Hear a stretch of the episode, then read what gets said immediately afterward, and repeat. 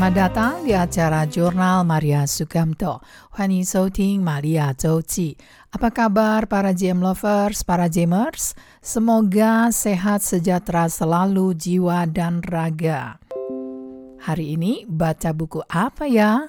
Hari ini kita membaca sebuah buku berjudul Counseling for Thoughts, A Psychological Adventure – buku berbahasa Inggris ditulis oleh Robert de Board yang telah diterjemahkan ke dalam bahasa Mandarin berjudul Hama Xianzeng Xin Li Shi diterjemahkan oleh Zhang Meihui. Buku versi Mandarinnya sudah diterbitkan pada bulan Januari tahun 2022. Buku ini terinspirasi oleh buku dongeng anak-anak Inggris yang berjudul The Wind in the Willows ditulis oleh Kenneth Graham. Buku ini dengan apik membaurkan ilmu psikologi dalam cerita dongeng dan sampai ditayangkannya jurnal pada awal tahun 2024 ini, buku berbahasa Inggris ini telah diterjemahkan ke 10 bahasa asing Buku ini sudah menjadi bestseller sejak tahun 1997 hingga sekarang.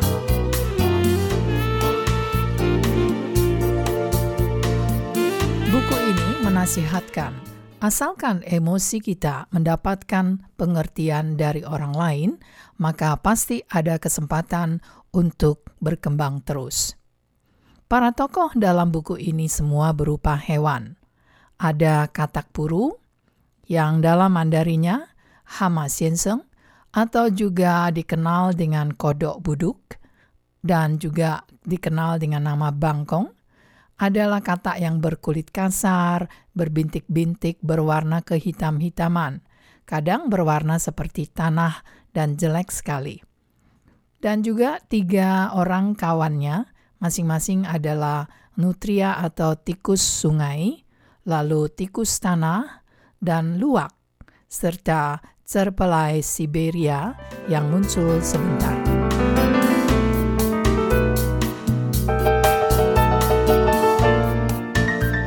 Penemu terapi psikologi analisa transaksional Eric Berne pernah mengatakan, setiap orang dilahirkan sebagai pangeran dan putri, tetapi dijadikan katak oleh orang tuanya. Tujuan terapi secara psikologi adalah membuat sang kodok atau sang katak kembali menjadi pangeran dan putri. Lalu, dalam buku ini, bagaimana sang katak puru yang depresi, minder, dan lemah melalui konsultasi psikologi bisa mengecap kembali kehidupan yang penuh harapan, di mana ia bisa berdikari lagi dan berkeyakinan kembali.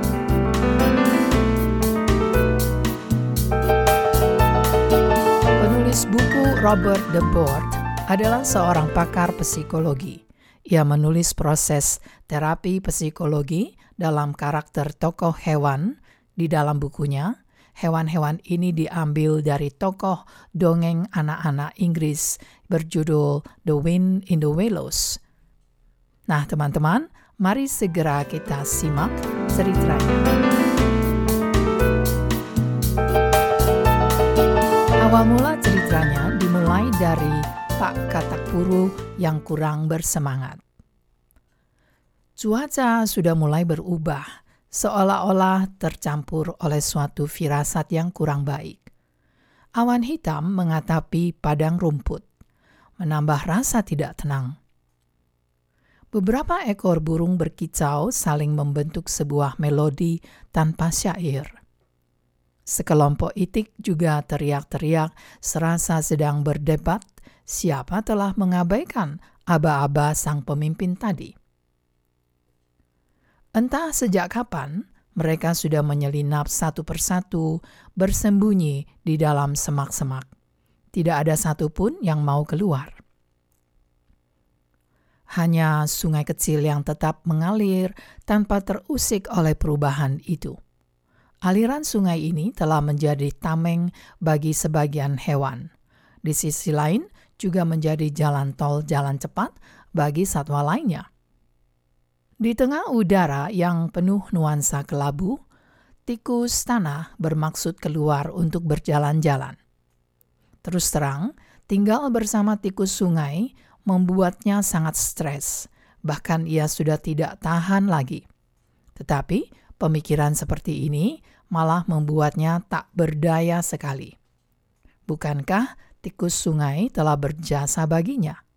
Karena menganggapnya sebagai teman, membawanya pergi dari kampung halamannya yang kumuh, bahkan memperkenalkan banyak teman yang bersahabat baginya. Alangkah lucunya teman-teman baru itu. Betapa menakjubkan pengalaman hidup mereka. Mereka berkeliling naik perahu, mengunjungi luak, dan naik mobil berpiknik dengan katak puru, dan terakhir menjadi pahlawan yang berhasil merampas kembali lahan taman dari cengkeraman terpelai Siberia.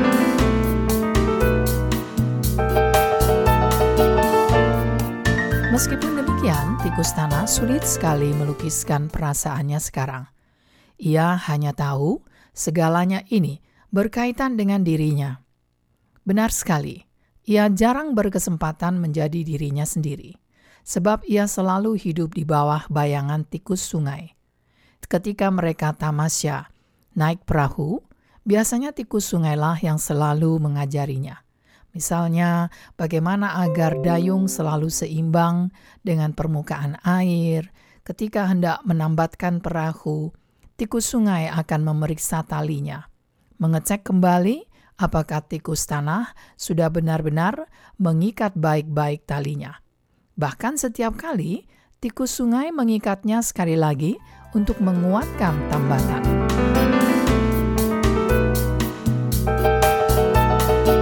Kalau tersesat, tikus sungai pasti bisa menemukan jalan keluar. Misalnya seperti ketika terjadi badai salju, ia berhasil menolong tikus tanah keluar dari hutan rimba. Masih ada satu lagi, mereka berdua telah berjalan lama sekali, kebetulan lewat kampung halaman sang tikus tanah. Karena sudah lama meninggalkan tempat asalnya, tikus tanah menjadi sangat kalut perasaannya. Nah, siapa lagi kalau bukan tikus sungai, sang dewa penolong? Menyelenggarakan sebuah pesta makan besar dengan menyuruh saudara-saudara tikus tanah membeli makanan dan minuman sebagai jamuan makan malam bagi kerabatnya di kampung halaman yang sudah lama ditinggalkan. Malam itu menjadi sangat indah, tak terlupakan. Sehingga tikus tanah tidak menjadi kikuk ketika lewat kampung halamannya.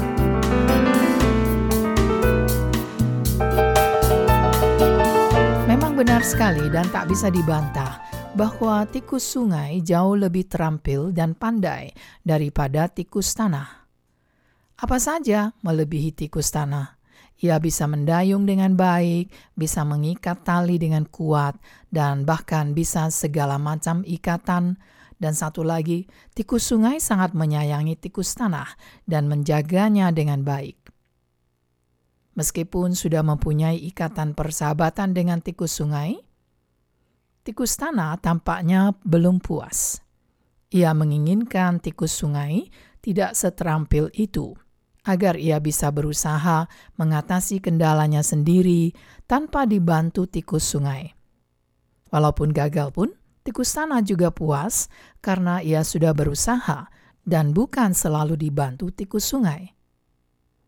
Tentu saja keadaan ini juga sempat terjadi, yaitu ketika pertama kali tikus tanah naik perahu tikus sungai. Ia merampas dayung ingin membantu. Eh, tapi malah membuat perahunya terbalik. Tikus sungai dengan sabar menolongnya keluar dari perahu yang terbalik. Tetapi dalam hati tikus tanah nyeletuk sebuah kalimat. Kalau nanti saat makan malam tikus sungai menyinggung hal ini lagi, aku akan menghardiknya untuk diam.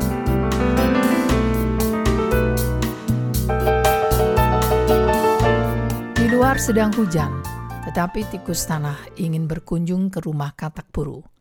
Sambil memakai jas dan topi hujan, tikus tanah masih teringat dengan hal-hal tersebut.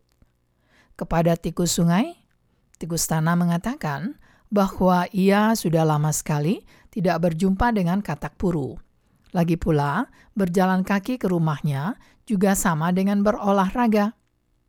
Ketika ia hendak melangkahkan kaki keluar rumah, tiba-tiba tikus sungai berkata dengan suara keras, "Tikus tanah, hati-hati di jalan ya, jangan lupa pengalaman lalu ketika kamu keluar sendirian." Yang dimaksud oleh tikus sungai adalah pengalaman tersesat di hutan rimba dan berhasil keluar karena ditolong oleh tikus sungai. Mendengar hal itu, tikus tanah menjadi marah dan mengumpat tikus sungai. Lalu dengan suara keras menjawabnya, "Terima kasih, tikus sungai. Saya akan berhati-hati." Lalu dengan suara kecil ia menambahkan, "Dasar tikus sungai bodoh dan juling matanya." Tentu, kalimat terakhir ini tidak terdengar oleh tikus sungai, dan yang pasti ia tidak seperti yang dikatakan tikus tanah seperti itu.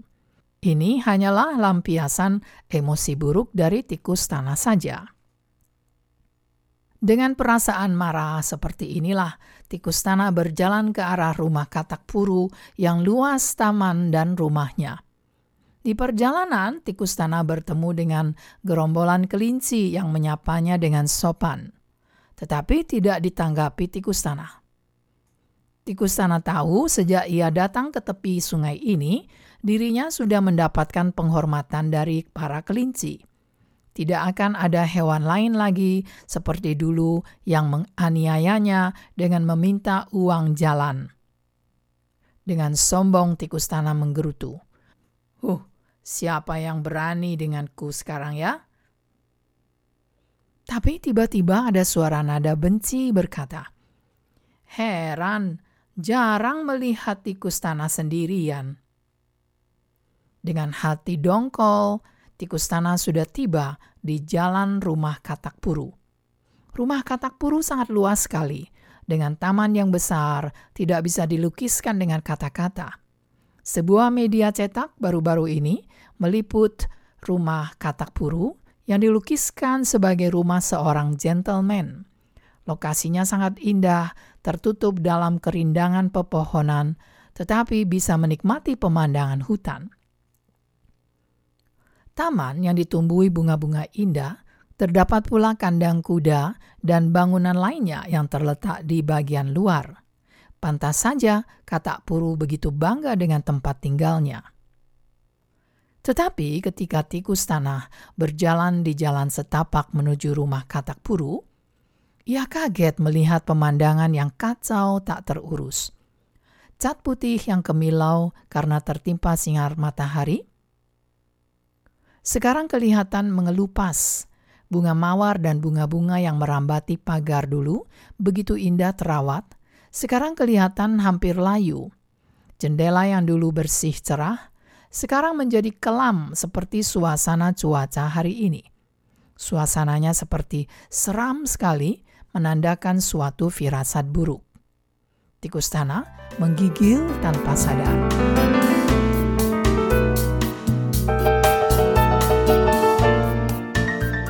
Tikus tanah menekan tombol bel rumah. Sudah berdering begitu lama berkali-kali, tapi tidak ada orang yang membuka pintu.